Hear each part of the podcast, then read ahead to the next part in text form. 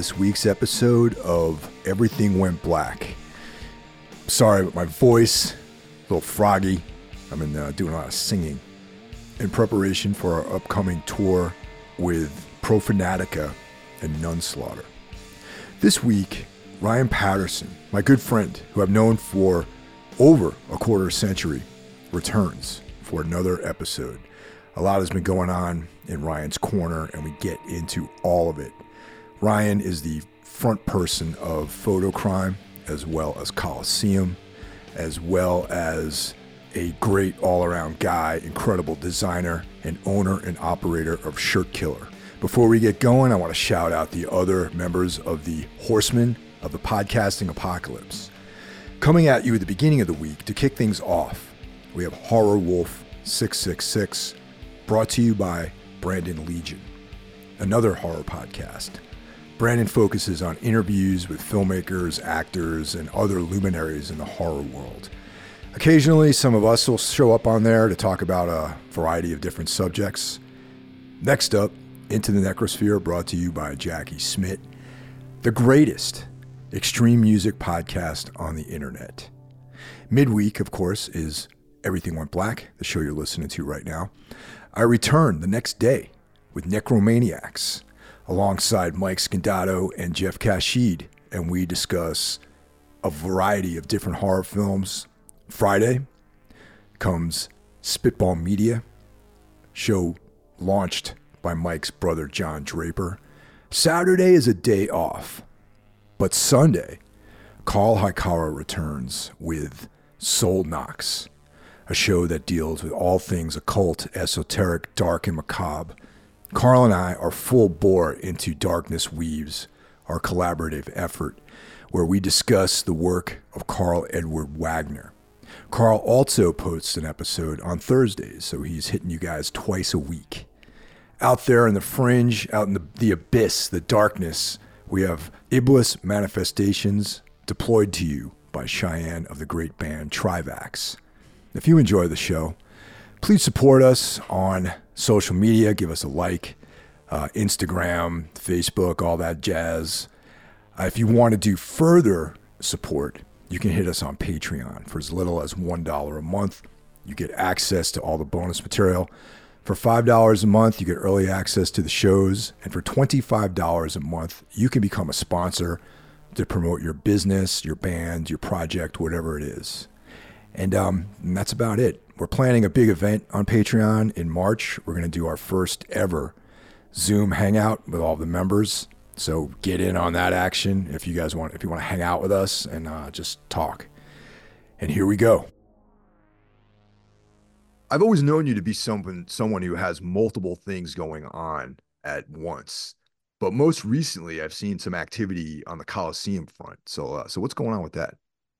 Yeah, so we uh Carter, the drummer of Coliseum, and Kayhan, the bass player, we always stayed in touch. You know, we text pretty regularly in the eight years since we stopped playing, which in mainly just about like movies, records, you know, just shit like that. Of course, like when we are in each other's towns, we hang out. And Carter had a kid, so you know, there's a you know communication with that and sharing photos, and then you know, just some of like the the business shit, like you know, here's there's a few bucks, some royalties or whatever, stuff like that. Um, but I feel like we always thought we'd play again. So we wrote a record a while back, like I after uh, Fotocrime's Heart of Crime album was recorded, which I think I recorded in 2021. I immediately like wrote this hardcore record, just like short, fast songs. Did all the demos, sent them to Carter, Carter and Kayhan, and was like, "Let's do this." We didn't really have a plan of what it would be, but uh, it was just an excuse to play together. And but Carter had just had a baby, so it took him like a year to get to, around to doing the drums, and so that be, eventually became this CLSM record, which we didn't want to, uh, kind of didn't want to satisfy the people that drove me crazy during the last like half of Coliseum's career that only wanted us to sound like we sounded early on. So we didn't want to call it Coliseum. and we just thought this kind of abbreviated thing would be like it's almost like a side project, but it is a Coliseum record. When we put it out on digital, it's under the Coliseum discography, but the record itself doesn't say Coliseum anywhere. So I just liked that it was confusing too. There were a lot of questions about it from people, and and I kind of liked not answering those questions, you know, like everything's so like over explained these days. Oh yeah, man. There's no mystery anymore with anything. Right. Yeah. So the idea that we just put out this record out of nowhere. So that was all super fun actually. Like um I kind of reconnected with Dan from Equal Vision, who had signed Black Cross like 20 years ago or more. And he was like, You got anything you're working on? I said, Yeah, I have this record. And he was super pumped and wanted to put it out. And they just did whatever I wanted. They were like, We'll do whatever, however you want to do it. They put my my label auxiliaries logo on it. So it's kind of like an auxiliary release. And I told them I just wanted to release it as a surprise, like no, no pre-order, no, you know, all the stuff that like sucks about releasing a record. Sure. Yeah. I was like, none of that. You know, no, no lead up, no videos, no teasing. So one day in November, we were just like, here's this record. And it was so satisfying because it was like that day we released the record.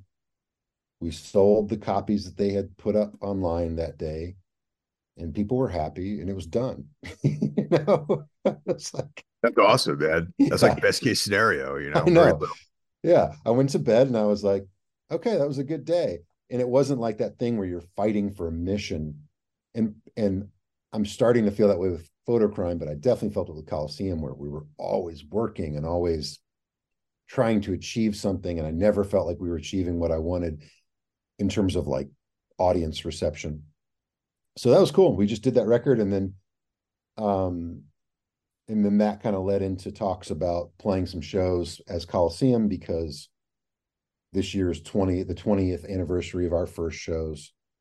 So we we're doing a couple shows in Louisville and about to practice in a few weeks for that and that's been fun, you know. And, and I'm, I don't know. So we're kind of dipping into that, but I'm I'm also trying to keep my, I'm not going all the way back in, if that makes sense.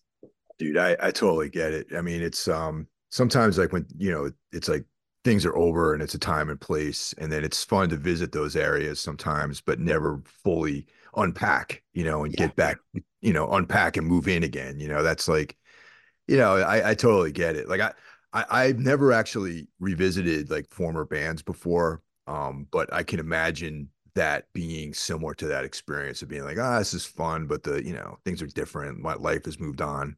But uh, yeah, I was going to ask you, like, you know, how is it satisfying to do this to kind of you know revitalize this again?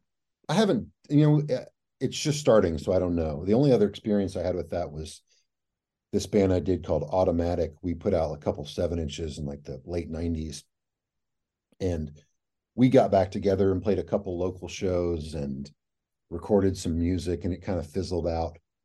But that felt like that was like 12 years ago actually maybe like 14 years ago but there was no expectation on that. It wasn't a popular band. It was just kind of like let's just do this.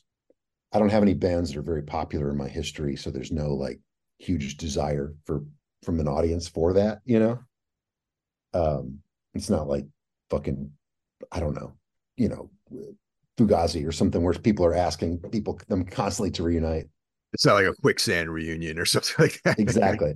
So with this, it's interesting. I'm I'm having fun relearning the songs. I'm excited to play with with Carter and Kayhan and to hang out with them. We're really lucky that we're all still friends and get along and and so there's no I don't think there's going to be any of that thing where as as I'm sure you would know, if like you break up a band and you get back together 15 years later, it's like getting together with an ex girlfriend. Those things that pulled you apart are still there.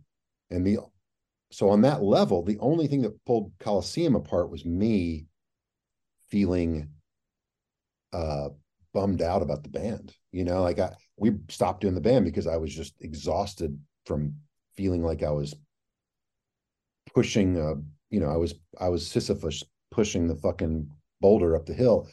So I already feel that way again, and that's why I'm not going to unpack my bags, as you said. but it's fun though. That's good, right? Yes, yes. The yeah. I'll have the fun, but if I start putting my energy into it again, because for the last eight years, people have been blowing smoke up my ass. Everywhere I go, someone's like, "Oh fuck, Coliseum! You you were in Coliseum, man. I, you know, I saw you guys. I did this. You guys were huge. You guys should do a tour." And it's just it's not reality. It's like it's that kind of bullshit where somebody knows a name and they think it's a right. big deal. Oh, and, oh yeah. And I'm like, we were a working band, dude. We were not ever a popular band. We just worked our asses off. We did a ton of rad shit. And so yeah, there's even if we wanted to, there couldn't be like a some kind of big triumphant reunion tour. I don't want to get into that. I don't want to get into any disappointment. I just want to have fun playing songs with my friends.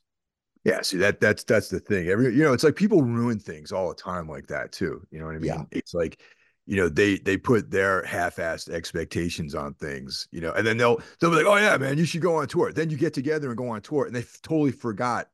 Or they had something else going on that night you played in their town. They didn't see you. And that's like yeah, the feeling exactly. I always get, you know, oh man, you know, like whatever. I was I was out of town, you know, the, the litany of excuses why they didn't come to the show, you know, and yeah. it's like it's hard enough uh, being in a current band to get people to come out and see you. You know what I mean? Yeah. And, uh, the one thing I do like, well, not the one thing, but the thing I like about this, re, you know, reunion, quote unquote, is that you're.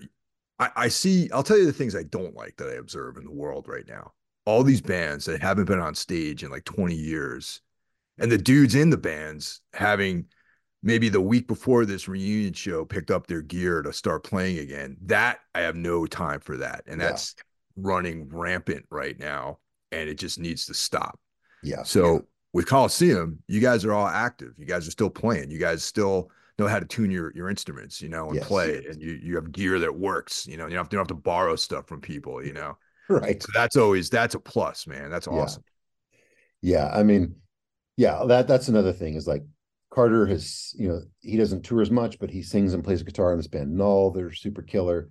Kayhan, you know, uh, Yalcha does great and does a bunch of rad shit. And so, and obviously I've never stopped, you know, and do Fotocrime stuff. So yeah, it's like all the stuff's there. It's ready to go. My amps are in use all the time. You know, I pulled out the old guitars and they need to tune up, but like, yeah, I mean, I, I, I don't feel like it's me leaving a desk job to go make music. It's like I make music all the fucking time. And for that weekend, I'm going to be making that music as opposed to my current music. And that's, that'll be cool. I'm stoked. I generally don't go to these reunion shows. Like the only, like I've only seen two bands reunite that I cared about. One was Deadguy and the other one was Rorschach. And uh, mm-hmm. the Rorschach one was cool because it was um all original members and roadies. And it was like there's all the dudes who used to like be on the road with those guys, like Will Tarrant, our mutual friend, was like mm-hmm. doing merch for them. You know, Chris Pierce was driving driving Chris's van, you know, and it was like, I don't know, there was something special about that, you know, and um, and that was it. And they ended it. And they they didn't drag it out. They didn't play the, you know, the beer fest or whatever. they didn't do any of these like I'm sure and there was tons of like like uh desire for them to go out and do these things. And they're just like, you know what, we're done. I got other yeah. stuff to do. And they slayed you know, and but I've I've heard reports from various members of uh, you know, my friends and, and my Mike Scandato, my my uh, co-host at Necromaniacs, and he was reporting to me about some of the things he's observed.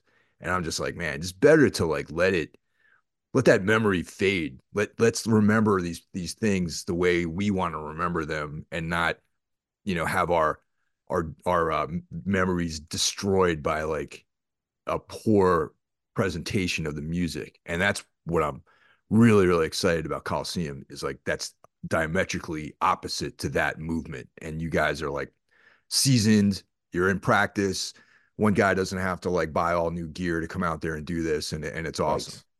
Yeah. I mean, I, I have, I have eased up in my, as I grow older about reunions where I used to just think it was the worst thing ever. And now I'm like, life's short. People should do what is fun or what makes them money or whatever. But I don't like seeing a band play that's not a unit. Like you see a band that used to be on fucking fire, and you go and it's like four people on stage that just don't have any connection. They don't even know where to stand. They're like and I fucking hate that. And I'm like, like, you know, be a unit, put yourself in the position, think about that, think about the presentation. Like you're here to to not to, to entertain, but you're like you should fucking annihilate, you know, whatever band you are. And I've seen, yeah, Louisville bands that are killer, but there's sometimes like one person that's just like a fucking normo. And I'm just like, oh, I don't this fucking guy's like, I don't want to see him. So I do feel good about that. And and while I know it's nostalgia, this doesn't really feel like nostalgia to me. We never we didn't we just stopped. We didn't break up. We didn't fight. And it hasn't been that long. Um and I don't know, you know, it's like we'd we'd go do other things if it came up. Um we might play again, but I like the idea that it's fluid. You know, I just you touched on something interesting, which I want to I just want to bring up too. Is like you, it's not nostalgia. Okay. Let's right. let's let's hold that thought for a second. So to you, this is just the continuum of your life. You know, all right, yeah, I did this thing a while back. But the people, some people out there, it is a time and a place in their life, man. And that's that's important because um, you know, earlier we were talking about, you know, oh yeah, my, you know, my dad used to listen to your band or whatever, you know what I mean? Yeah. And it was like, so that Coliseum is a meaningful thing to someone, and it goes back to like a few year period or a summertime or like this summer I was like really really doing this thing. I had this like, you know, girlfriend or whatever and we were stoked and we would do this stuff together and we listened to Coliseum. So with that in mind, it's like, you know, you have to keep in mind even though to you it's not nostalgia, there is a legacy that you have to uphold with like yeah. going on stage and playing these songs again and having this, the members together and presenting itself as Coliseum. And that's like, you know, that's something I think about too. Not like anyone cares about me going and reuniting with any of my bands, but like if I was in some stature like that, I would be like, man, you got to really, you're trying to preserve someone's memories of what you did that impacted their life for a certain period of time. Yeah. And, and obviously we've seen that with bands that were important to us like um i mean black flag's a perfect example of like what the fuck. But yeah. Yeah. And then like the misfits while like the the footage i've seen of them recently they sound good and stuff but there's no mystery there anymore. All that all that which is fine but like that's just gone. And so yeah, for for me, but it is interesting. It's like I was we were I was relearning a song the other day, a Coliseum song, and I just thought I could change this. Like it's my fucking song. I don't have to.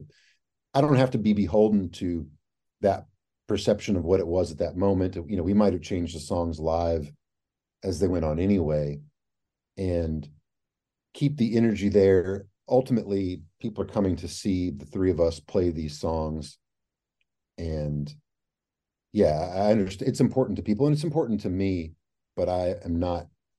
I'm not interested in that time. You know, it's int- it's it's weird. It's like I want to play the songs, I want to play with my friends, but I don't want to relive anything. Yeah. No, on a personal level, for sure, definitely. You know, right? It's just such an interesting thing when you start. You know, I mean, you and I are probably similar that we like ponder these things, oh, yeah. you know, infinitum, like sitting there thinking about all this like philosophical elements to the things we do, you know. yeah, for sure.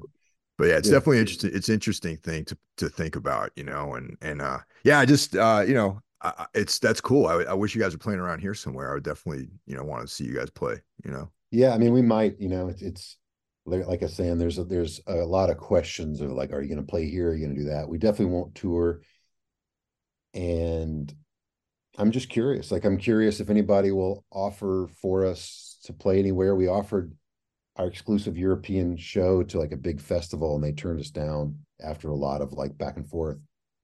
And so i'm just not going to go chase anything you know? It's like fuck that. Like like uh, you know i'm not i'm on a mission and that mission is Fotocrime and if coliseum has things that are fun and meaningful and the logistics work out that's cool. But I'm not trying to like chase down a payday or whatever. Like if if somebody really really wants to see us and they got the time and money, you know, they can come to Louisville. Uh, otherwise, like we'll just see what happens. You know.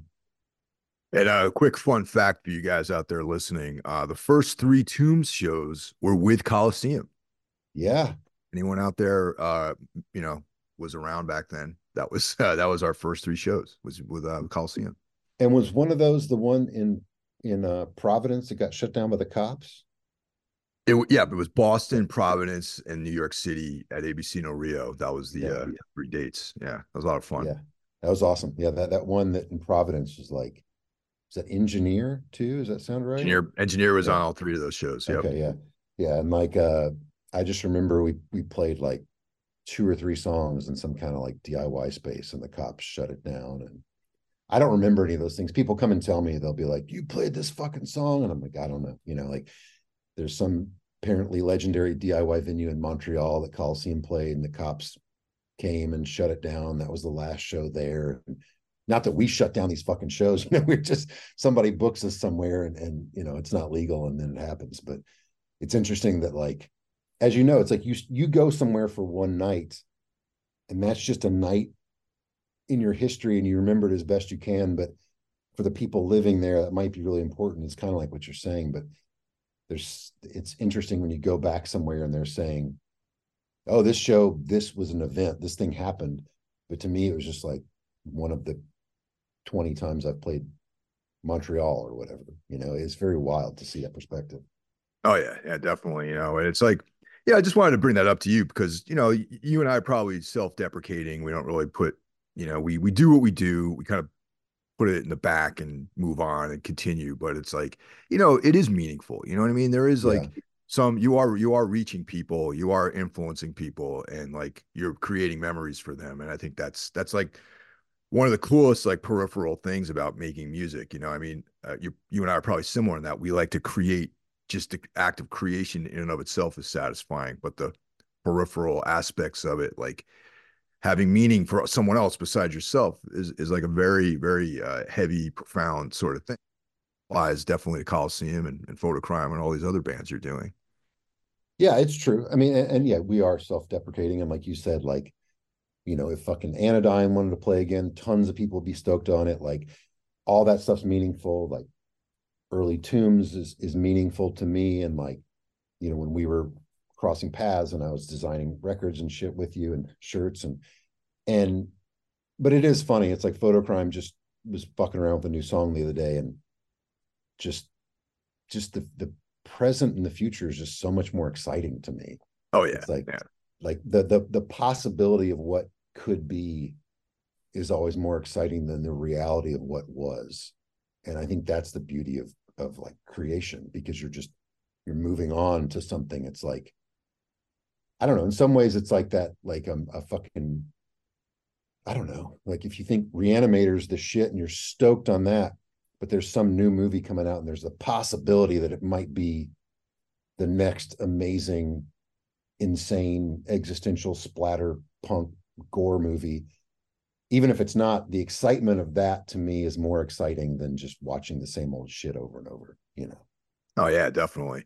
Well, you know, Fotocrime the for me, what's exciting about the band is all the different iterations of that band. Like I've I've the I've seen you play just by yourself, basically. You know, Yeah. with um, and then there's a full band, and you know, and then there's like different sort of flavors of that, where mo some of it's like electronic, some of it's live musicians, and some of it's all live musicians. So it's you know, for me, like uh, I haven't been able to catch up with you guys for a minute, but um, I'm looking forward to seeing you the next time because I think now the actual current version is a full rock band style presentation, right? uh there's still no no live drummer Okay, No. yeah it, it will it will my goal is for it to always be a drum machine band um which is like it's really funny man i don't know i don't know if it's just like maybe the kind of the world that we all run in but how how often i get the question of like will you have a drummer?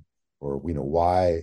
And i just say hey man do you ask godflesh where their drummer is or big black or fucking sisters of mercy? Or you know it's just interesting that the perception and maybe i mean one of the first shows i ever went to there was a louisville drum machine band that opened one of the shows. And so it's just part of my perception. I'm like it's just a stylistic choice.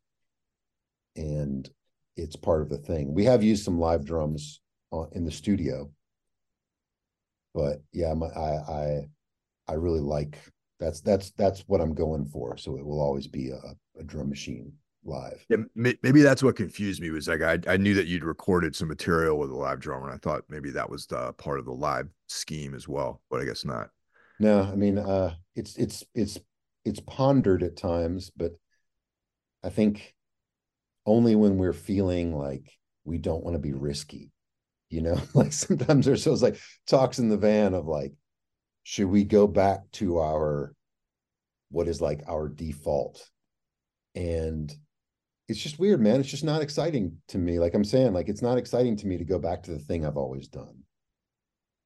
I love drummers and i love that feeling but this this Fotocrime thing that that like rigid pummeling of a drum machine is like really moves me and, and is what this band is to me. But um but yeah, we did do Hayden, the drummer of Metz, played drums on some songs. It, uh, we recorded electrical audio with Albini, and that was on our second album. Like uh, we recorded in 2019, maybe I think. Yeah, I, I I'm a fan of many bands without that have utilized drum machines live, and um, it's always something I wanted to play around with too. Um, you know, and and the uh, the recently I've seen I feel like I've seen a handful of bands, you know, like Lebanon Hanover and uh, you know Twin Tribes that the the the drum machine is an integral part of their sound. You know, that sort of like relentless, like on the beat, you know, sort of uh, you know, cadence to the to the music, which adds a whole other feel to it, which is something I really respond to as well, you know? Yeah. And yeah, so I think it's cool, you know, myself. I would never, you know, hey man, get it, you should get a drummer. Like I would never recommend that for you yeah, it's it's interesting, man. I feel like whatever you do, there's always going to be some kind of voice coming in from somewhere like why don't you have a second guitar player or why don't you have this or just interesting things like that i guess those are just conversation things to say in, in interviews or when random people talk to you or whatever. But uh, yeah, that's definitely like the the aesthetic of the band. And I think I when when you we saw each other in, in Denver that one time. Yeah. Mm-hmm. And that that was uh, for maybe like about a year, if even that, I did the band just solo. Yeah. And it, and it was it started off as a a logistical thing where we'd done two European tours, and our third European tour was going to be in a bus supporting a couple of the bands. And the people that had been touring with me in Europe couldn't do it.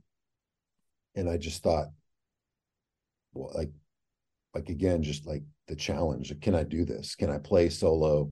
Can I make it work? And I think I did. I mean, it was interesting, man. Like, never stood on stage alone other than that and that direct connection is really it's it's unusual. It's unlike anything else. There's nobody else. There's no other place for your people's eyes to go. And i did feel like i had to win over the audience. And so i did that full european tour and then a little bit of stuff in the states did that festival did uh, mexico and then the pandemic hit. And and we probably talked about this last time but i think once the pandemic hit i was like i don't want to be on tour alone anymore. You know, oh, yeah. I want to have friends around me. You know. Yeah, that changed a lot for the way I saw I see life too as well. But yeah, yeah that was uh that that that festival was fun, man. It was like Denver's yeah. town, you know, and like it's uh that street. There's a bunch of different venues having stuff, and you know, it was it was definitely cool. I had a lot of fun. Yeah, watching that was awesome. Watching play it, that was great. You know. Yeah, same with you guys. I hadn't I hadn't seen you guys play in forever, and it was awesome. And Torch, and it was like it was a fucking cool cool day. Yeah. So we're in the beginning of 2024. Um, so what, what do you got coming up, man? Like with Fotocrime, like what's what's the the game plan for the next few months? Yeah, so we're um it looks like we're going back to Europe in May. We did a short European tour last year around Unholy Passion, our mutual friend Ralph's uh fest, you know, date like big show they do. So we went over for that and did about nine shows total in December.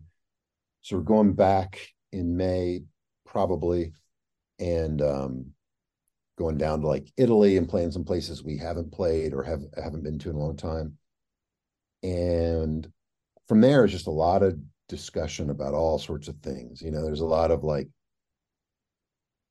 ideas bandied about and it's just as you know as a band it's like something comes up you got to make sure everybody's available and then you you go back and then it doesn't work out and so you're just constantly kind of balancing all that stuff um it's been interesting we do really we do so much better in europe like in the states we just haven't we haven't i don't know it's we just haven't caught on or like we haven't had the right tours. We pretty much just toured on our own in the States. We haven't supported anybody much.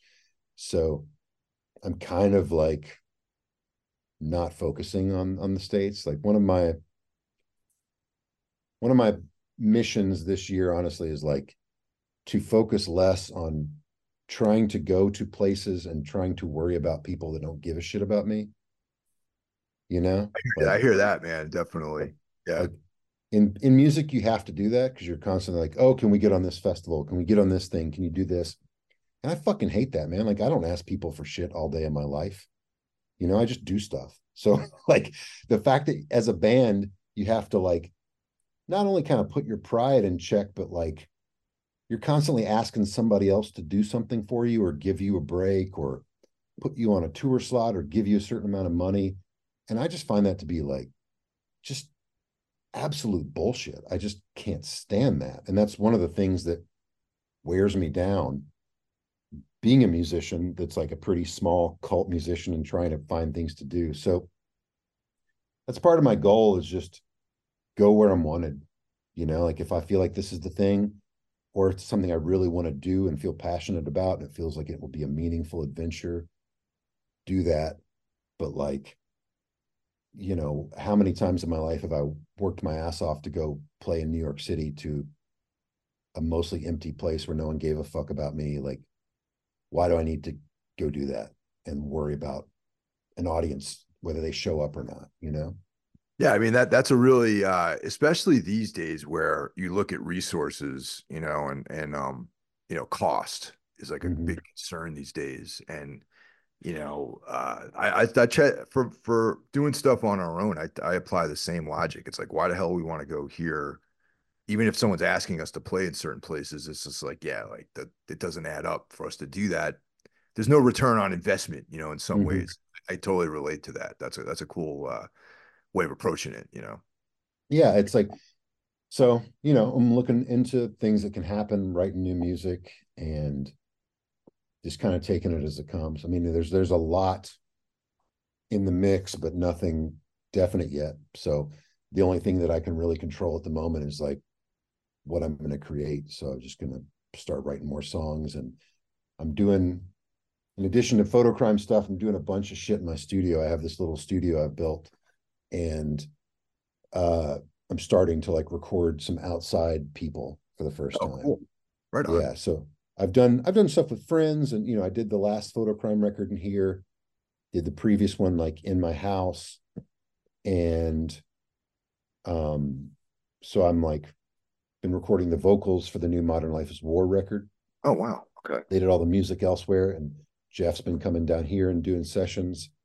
Um, getting ready to record a, a post punk band from Cincinnati, doing some uh, some string stuff with Sarah, who plays cello for Murder by Death. So it's like a perfect little spot where, you know, it's easy. It's not, I'm starting to charge, but my goal is really for mostly the people to come here. If they're people I know and care about, for them to come here without feeling like there's a, a bill, you know, like a tab. You know, when you're in the studio, it's like every minute is money. Absolutely. And that's, and that's like really a, a on one hand, like that pressure is exciting. You, but uh, but I also like when I'm singing or something, for example, I don't. I mean, I have had that thought before, like, fuck, this took me an hour. This cost me X amount of dollars, and I only have this much time.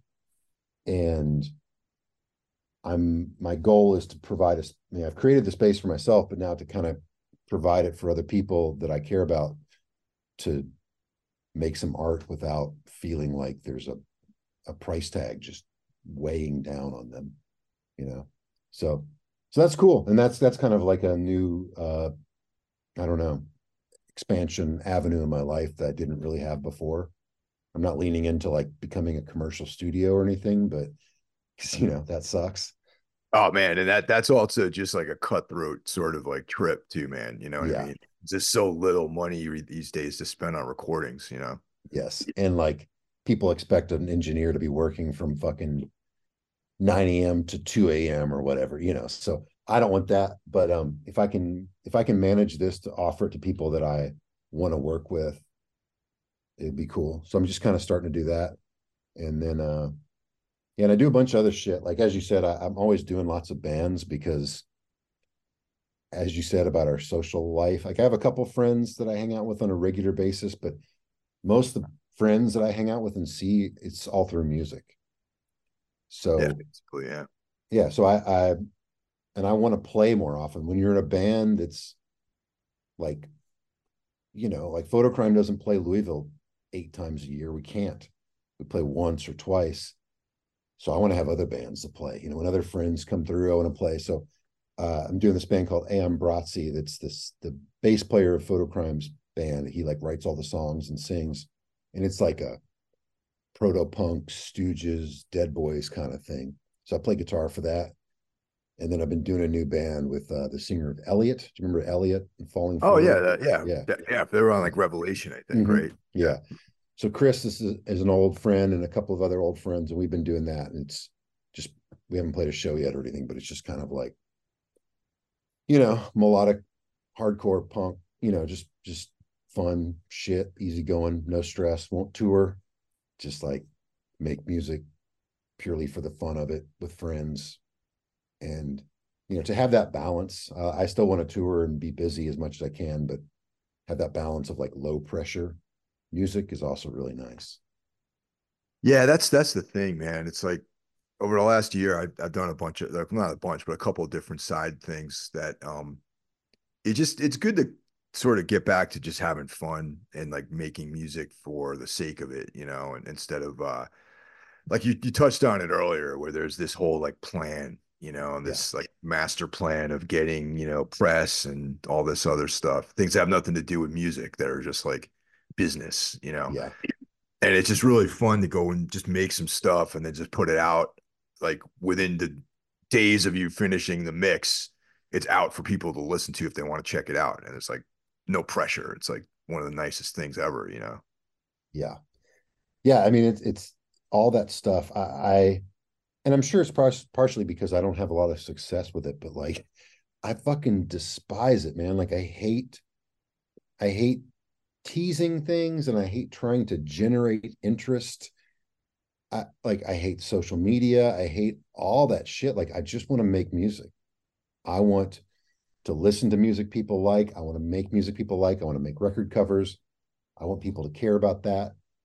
And yeah, and it's changing even more, right? Where like the people, the, the things that people are buying and listening to are more about a cult of personality ever, you know, than than music um so yeah and i'm also aging out you know it's like i'm i'm you know it's like i'm at that point where like i don't give a fuck. Like if you put me in a in a little like coffee shop corner and we can play there to the people that want to see us that's fine. I just i want to find the way the path to just keep doing it. That's my goal is like the longevity of it uh is my ultimate goal versus like the immediate success. Um but that's a challenge yeah, totally, man. It's like I, I kind of I, I, totally relate to that where um, you know, someone in, in the PR uh section of your, you know, your whoever's doing PR for you, they have this this plan of stuff that you want to do. And I the last time around, our last album, I was just like, you really think that's going to make a difference? You know, right? Like, like I felt like Larry David or something. You know, I'm like, I, I, don't know. I don't think that's going to help. yeah, yeah.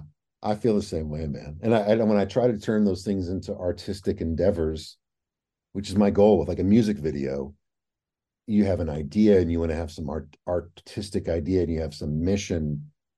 And then ultimately it's just like a promotional tool that people may or may not stream for 30 seconds somewhere. And um, but I'm just trying to look at all those things in the artistic level versus like the view count and whatever you know like i just i hate the obviously as person the person who doesn't have a lot of success with that i despise the the uh the metrics of it all yeah you know? yeah definitely i mean if i was a person who had millions of listeners a month and millions of followers i would love the metrics but i don't so i fucking despise them and i dream of a day like you know i'm like man if if if like social media just died tomorrow.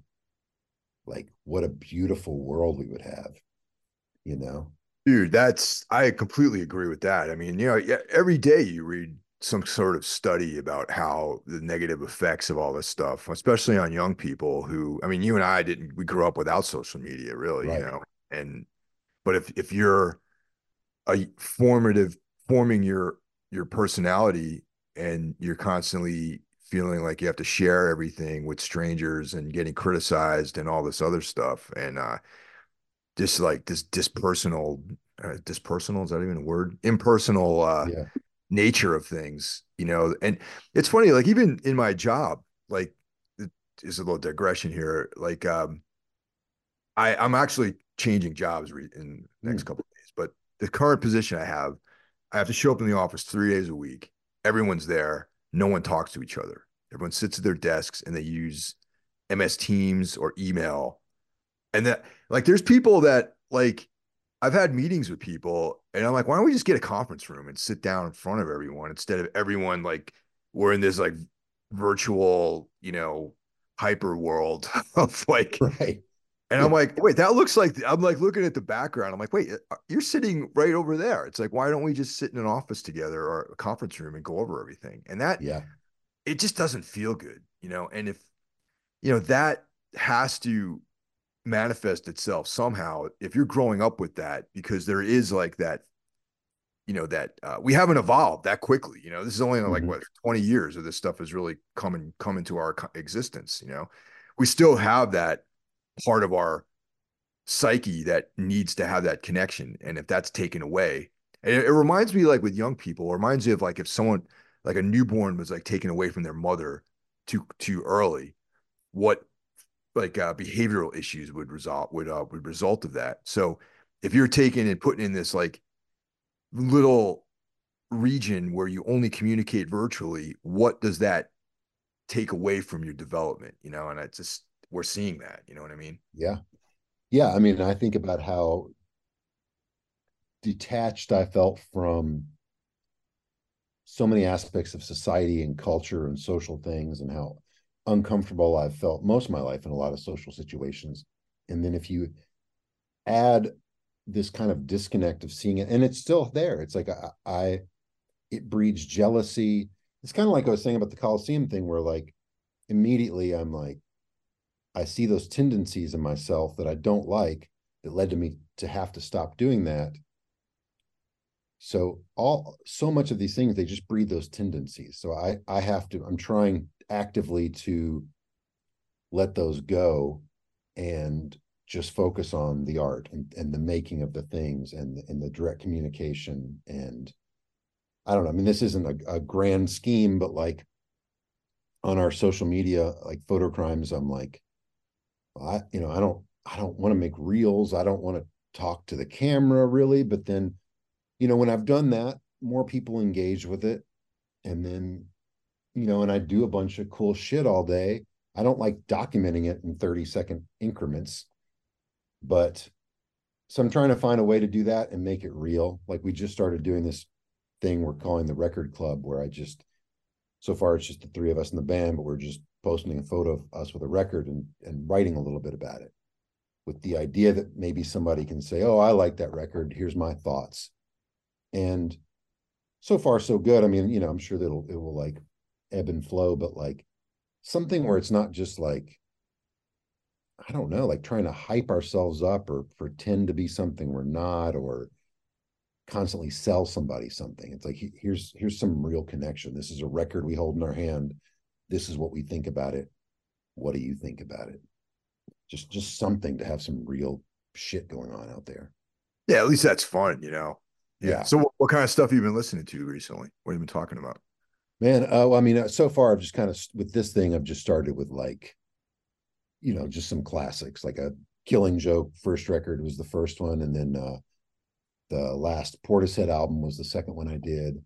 Uh, Will picked uh, Johnny Thunders Heartbreakers like a motherfucker, and and uh, Nick just did the Sparklehorse. Uh, it's a Wonderful Life, but I don't know. I'm kind of like, what am I listening to? I I feel bad. I don't listen to like a ton of new music, you know. Um, there's like sometimes some hardcore stuff. I'm gonna mispronounce this band's name. There's a a German like uh, post punk band that I really like. Uh, Die Letzten Ecken, and the record is called Talisman, and oh, they're cool. like super good minimal post punk band. They're fucking killer. I've been listening to that a lot. Um, there's a new J Robbins record came out today. His solo band, it's fucking killer. Um, band called Slant that I've been obsessed with for a long time. They're a South Korean hardcore band with a female singer. Uh, they have an album out and a seven inch, but they put out like an EP last year. This Italian hardcore band called Golpe. It's it's one guy. He plays all the instruments, but they have a band live, and their album and seven inch are super super good. I feel like I don't know if you're this way. Like I, I feel like I take in a lot of new stuff. I try to listen to new things, particularly like DIY hardcore as much as possible because that's probably what I connect with most. And then I take in so much of it, but like one out of a hundred things connects with me. And then I listen to that one thing like so fucking much. Yeah, I'm kind of the same way actually. Like there's tons of stuff um coming out and then a couple things really hit with me, you know, and and uh I mean last year, I mean I do I do um like a top 10 uh with uh Jackie over at uh, Into the Necrosphere every year. Mm-hmm. And there's so much that comes out. And these are all metal records. And it's like, even just in metal, there's like, I had 30 records on my top 10 and I had to pick which ones, you know, right. and there's even stuff that comes out early in the year. Like even now, like there's stuff that's coming out that I'm like, oh yeah, this is great, but I'll probably forget about it by the end of the year. You yeah. know, it's crazy. Oh yeah.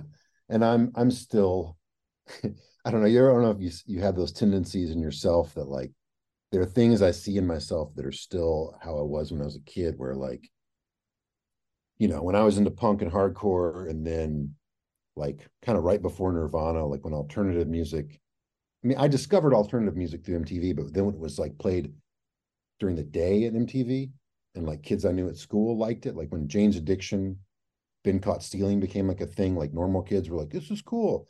You know, I was like, fuck that band. You oh, know, oh, yeah. So, you know, so I never you know, I didn't like Nirvana when they were popular, all that kind of stuff. But I see that in myself now with stuff. When I see it's just like the internet thing, the train, and people are just like, this is the thing, or the hype labels.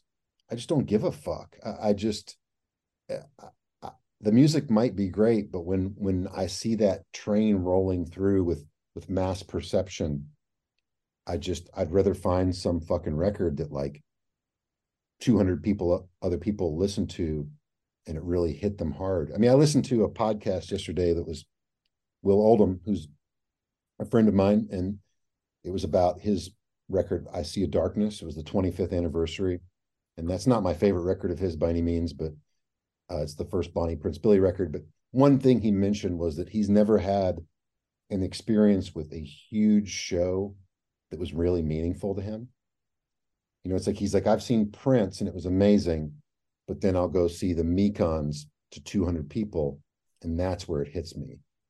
And I just think maybe because of how I grew up going to shows, like that's how I feel. So even with records, like if if something is just so mass loved, a lot of times I have a hard time really, really connecting with it, if that makes sense. It, to me, it makes hundred percent sense because, like, I, I, you know, my, my girlfriend would refer to us as elitists, which yeah. um, yeah. true. You know, I, am going to say we're true, but, yeah. but, uh, but, um, yeah, I, there's something about things that everyone else likes that I don't like. They'll make me not like it right away, and and I feel that way about cultural stuff too, like tattoos and like, right, like I, I'm like, you know, without getting too, uh, you know you'll see like some dude covered in tattoos that you know is just like the corniest guy ever. Yeah. You know, and I'm like, yeah, I, I don't like ta- fuck that, you know, fuck Right. tattoos. But they're like, well, you're you have you're covered in tattoos. I'm like, yeah, but I'm different because Right. you know, and it's like, but I just feel that way about cultural stuff too, like skateboarding and tattoos and like stuff that I used to think was cool. And now I just despise it because so many people are not are that are just lame or into it now. And it's like that with music, you know, it's like right. but it's not their fault though. That's the thing I keep telling myself. It's like, it's like I can't. It's not your fault that you're whack and you like stuff that's cool. Like that's not my fault. It's not your fault. You know, and I have to, like, this is like the North, the New York, New Jersey part of my personality going out, where it's like it's not your fault that you're whack and you like cool things. I should accept that. You know, it's like a combination of philosophies here Right. you know, but it's hard it's hard to separate out those things sometimes you know and maybe there's a lot of stuff that i'm missing out on because of that you know I, but I, I don't know. I mean, the thing is, is that like, who's missing out really? Eh, You know, I mean, elitist. I, I would I consider myself pretentious, or or very critical. Like I think critical thinking is very important.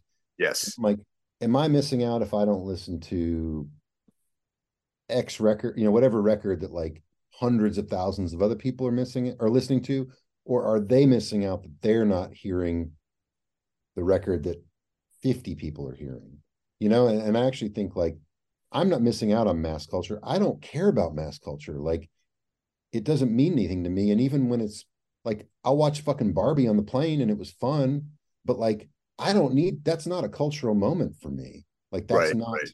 you know like that's not a cultural moment for me. A cultural moment for me is a is like something that's really intimate and hits me hard in my soul and that's that's darker. And that's just the kind of person i am. So yeah it's like my, i have a friend that like teases me because i'm this way but it's like i'm not hateful about that shit i just like it's just not my culture. Like that's that's why we were drawn to the things we're into you know?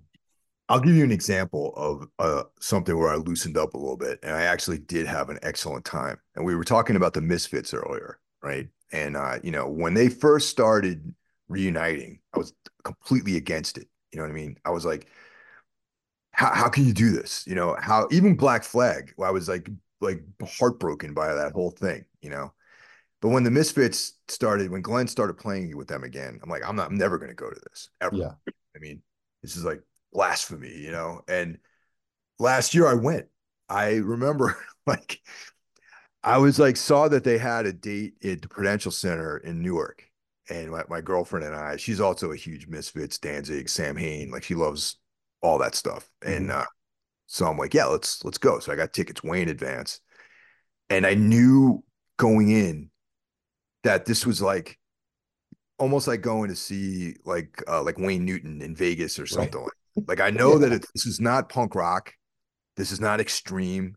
This is not this is something that normal motherfuckers do. This isn't like i'm not being out you know fringe or you know anything. I'm not an outsider right now. I'm just a Mhm. fan of music. It's like going to see like kiss or something like that you know what i mean?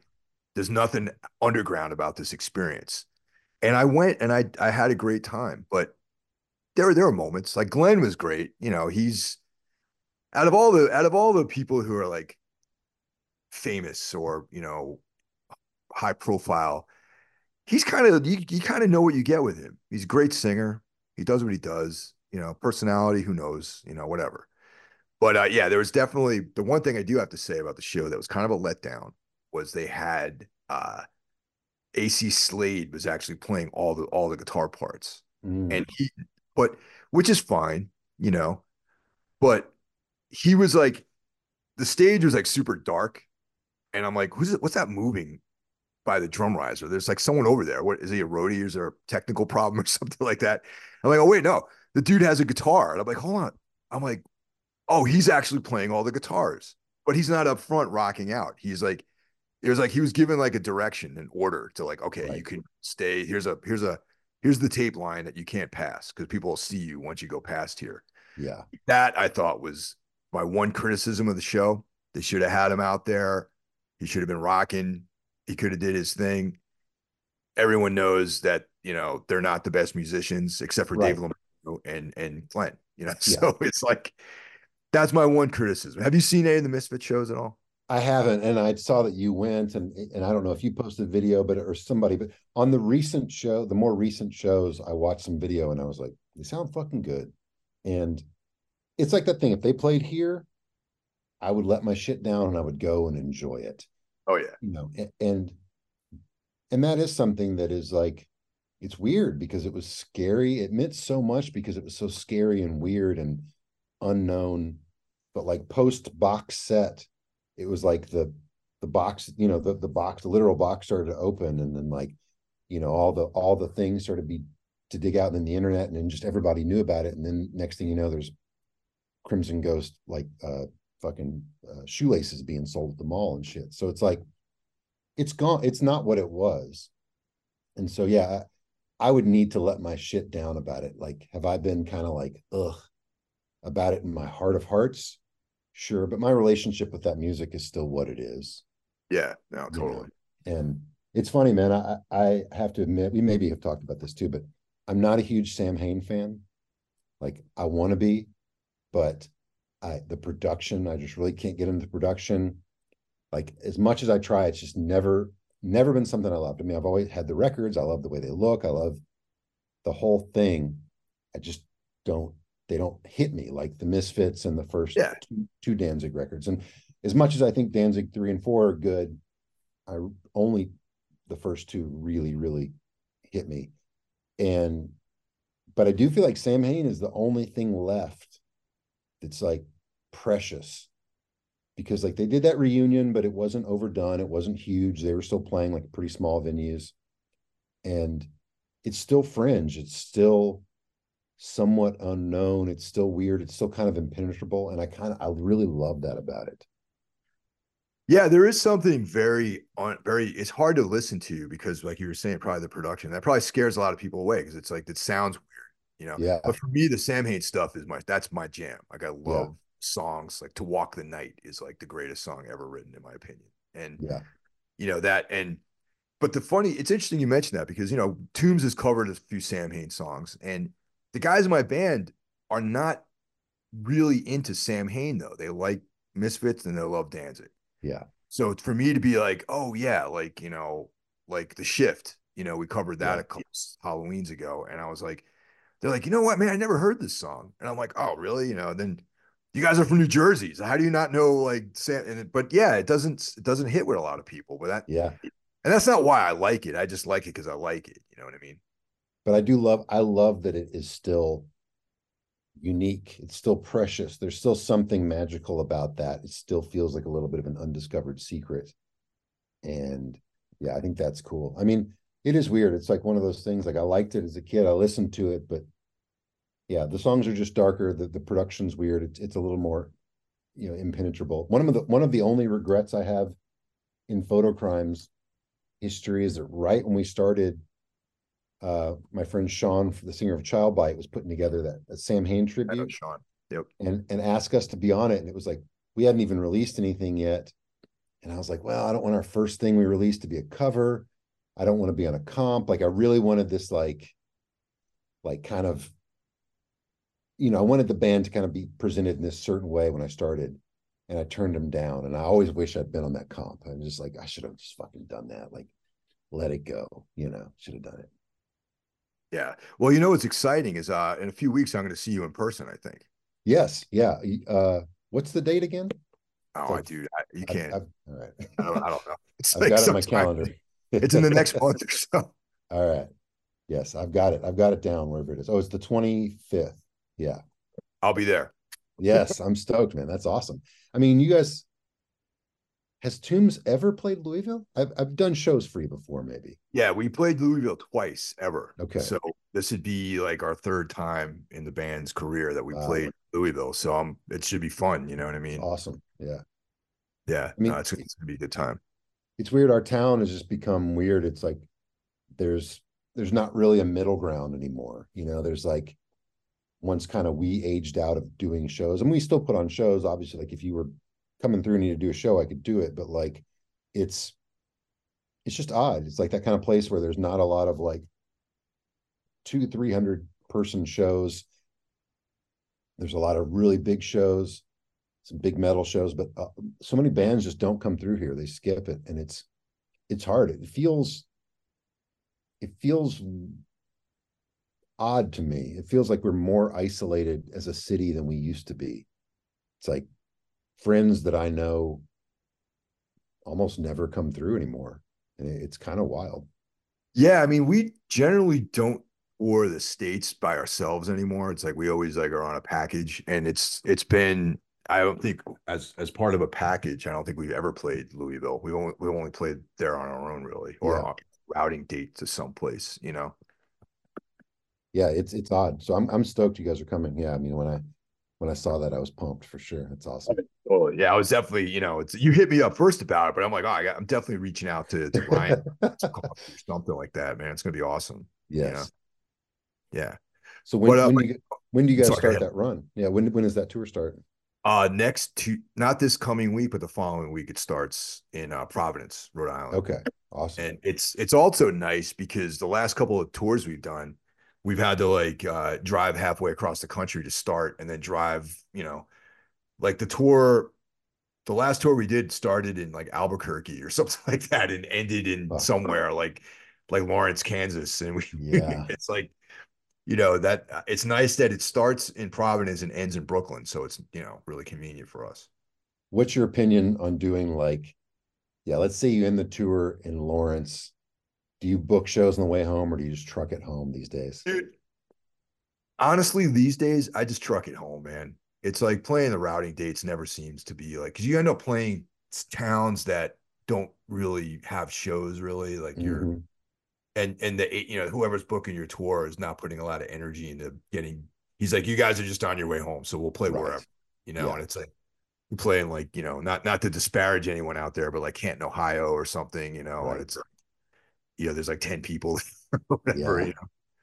Yeah. I mean, last time we went to the West Coast, we just like, we were like, you know, time's always, always precious. And we were like, let's just fucking drive out there. Let's just take, you know, three days, like just fucking truck ass, do the coast, go back. And like, because those, sometimes those middle of the country spots, especially after big tour, it just, you have a great tour, then you play three shows on the way home that just suck the life out of you. Yeah. It's better mm-hmm. to just roll, you know, and, yeah. and you can make that drive in a couple of days. And it just, I'd rather just be trucking, you know, and yeah, everyone drives in the, in the band, you know, oh, cool. wasn't always the case, you know, and, yeah. um, and it's just better to just to hit the road, man. And then you, you know, you stop someplace, maybe you get, you know, you get like a, a band meal. It's like yeah. good for wow. Instead of like pulling it up, loading in, sitting in empty room and just being like, you know what, we could be driving right now. Yeah. get home yeah. another day earlier or something. Yeah. You know? We always had the joke of like, you should book like a last show of tour that's just was never booked. In your mind, there's a last show, but it never actually existed. So after you know, you can just cancel it. You know, like that kind of thing where we would always play like Cincinnati, Indianapolis, somewhere like an hour and a half from home. And you're just like, you're an hour and a half from home from like 3 p.m. till 2 a.m. and you're just like, fuck. Yeah, that that we've never done it, but just like should have just send the routing to the band and never in public, like get that fake last show and you just cancel it. And I that I would did, be excruciating, man, to be like on a, a full US tour, be gone for like four weeks, and then like for us to have the last show of you know being like Philly or something yeah. like that, or like a routing date in Philly. Yeah. You know, it's like like that's like the tour ends in Chicago, and then like the routing date to get home is Philadelphia. You know, it doesn't yeah. make any sense. You know, yeah. Yeah. I uh I'm not necessarily proud of I've I've three times in my life I've bailed out on shows. Like one time when I was in a band called the Kindles when I was like 19, I didn't have any say. You know, I was just a bass player. I was I was like young, but we went to some show in Cincinnati and nobody was there and the band decided we're not going to play. And I was like, oh man, this, you know, I thought it sucked. There were kids there to see us, maybe like five. I was a kid and I told myself I would never do that. At one point, Coliseum played Pointless Fest in Philly and we were playing Mr. Roboto on the way home. And we were running late and we were having some inner band uh, tension. Our, you know, our old drummer, Matt, my cousin, who's, who's gone now, but you know, and he was in the band, he was a fucking pain in the ass, you know, he, he would make life miserable. And so we were arguing all day. I don't remember about what, but the band we were playing with at Roboto was calling me, going like, "Yo, no one's here. Don't come. Like the show sucks. Like this is not a. Just don't even stop." And we're like, "Fuck, okay." But I was like, "Well, we got to check it out."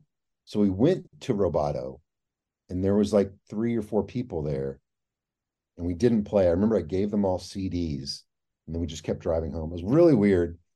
I don't know, not know if I regret it or not, you know, but my favorite the only one that I stand by is that I did this band for a little while called uh, Whips Chains. Yeah, I remember that. Yeah. Okay, and we did one tour where we opened for Converge, and we that tour ended in Boston, and we had been trying to get a show on the way home for like weeks, and finally this dude's like, "Yo, I'll throw you on this show. You're not on the flyer, but you know Columbus, you can play." So we drive like all day from Boston to Columbus. You know, we're just exhausted we get there late. We walk in and some kind of like beat down band is playing. Oh man. And we were just like, no, you know? Yeah. just, oh. It was like it wasn't a band. Anybody was on a mission. You know, nobody was there to see us. It wasn't like our passion. We were just doing it for fun.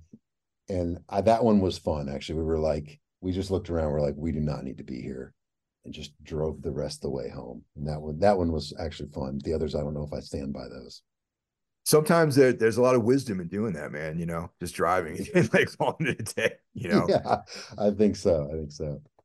Yeah, it's yeah, it's good for morale. You know, just to be like, you know what, and you got a story to talk about later. You you go to yeah. Denny's there and you know discuss we, it. Whips Chains was way more pumped to have skipped that show than to have played. The oh, joy oh, yeah. we felt when we got there and saw we saw how how not good it was going to be for us. We weren't on the flyer and then just like you know what like like that that freedom of leaving it's like i have a lot of travel anxiety and one of the the things actually that denver fest i think about it because that day i was like oh man i was really anxious about flying to, to denver. I was tense. My travel anxiety's gotten worse as i've toured. It like it wasn't there when i was a kid and i i feel like it's just the culmination of like my whole life of traveling. Sure. It just yeah. starts to like tighten that knot. And it was a real it was like that day of the denver show i was about to go to the airport and i thought i can cancel?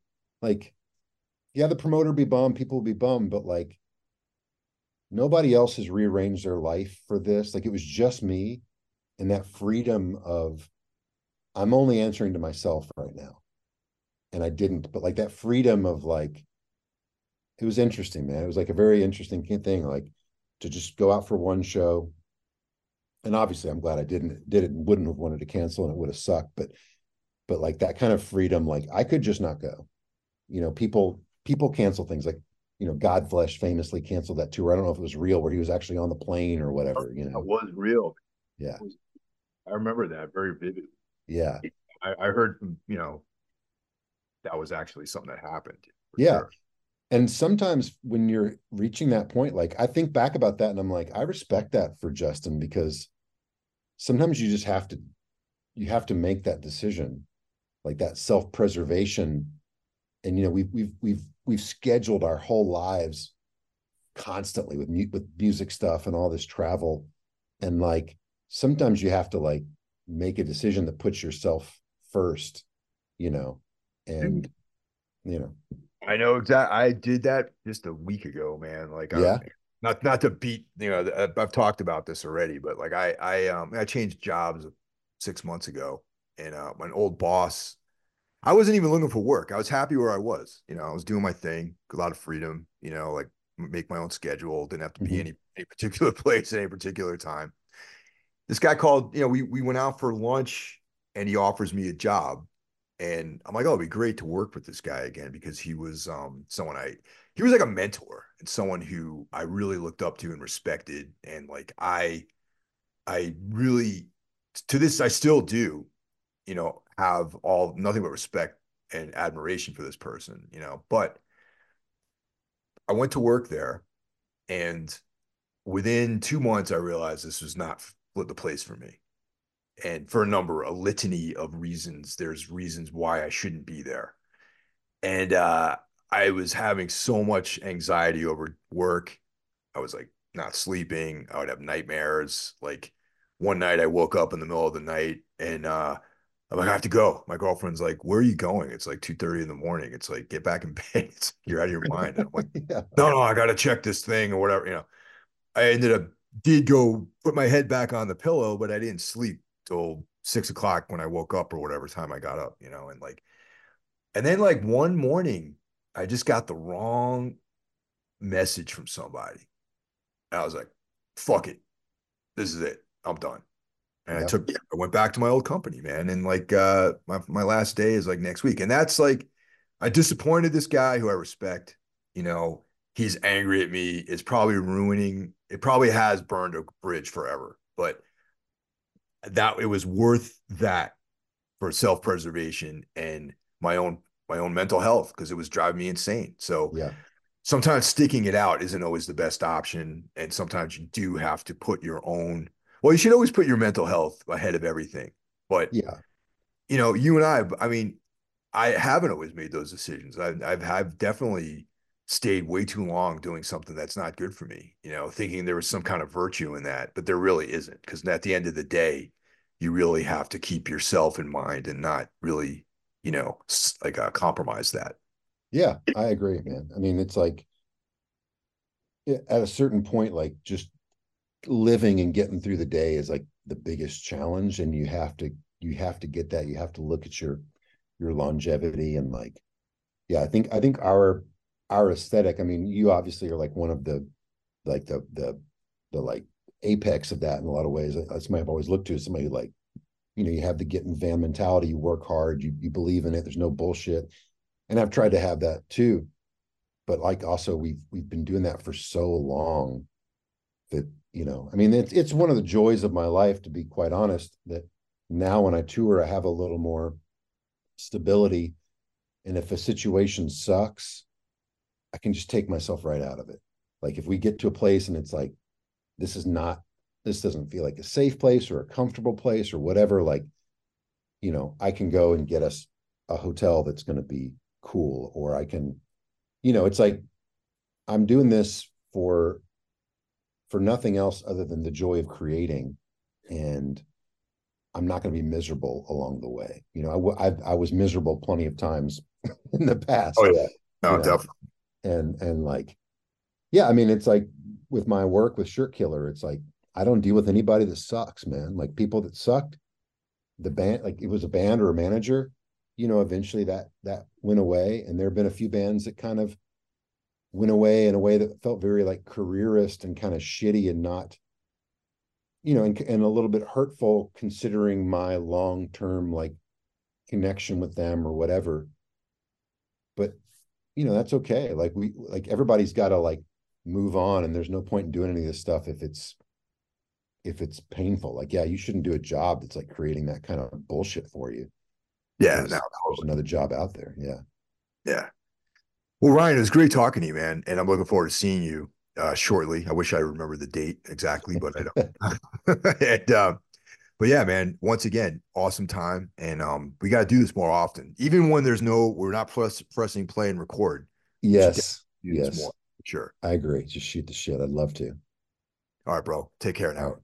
All right. Great to see you, man. Great seeing you.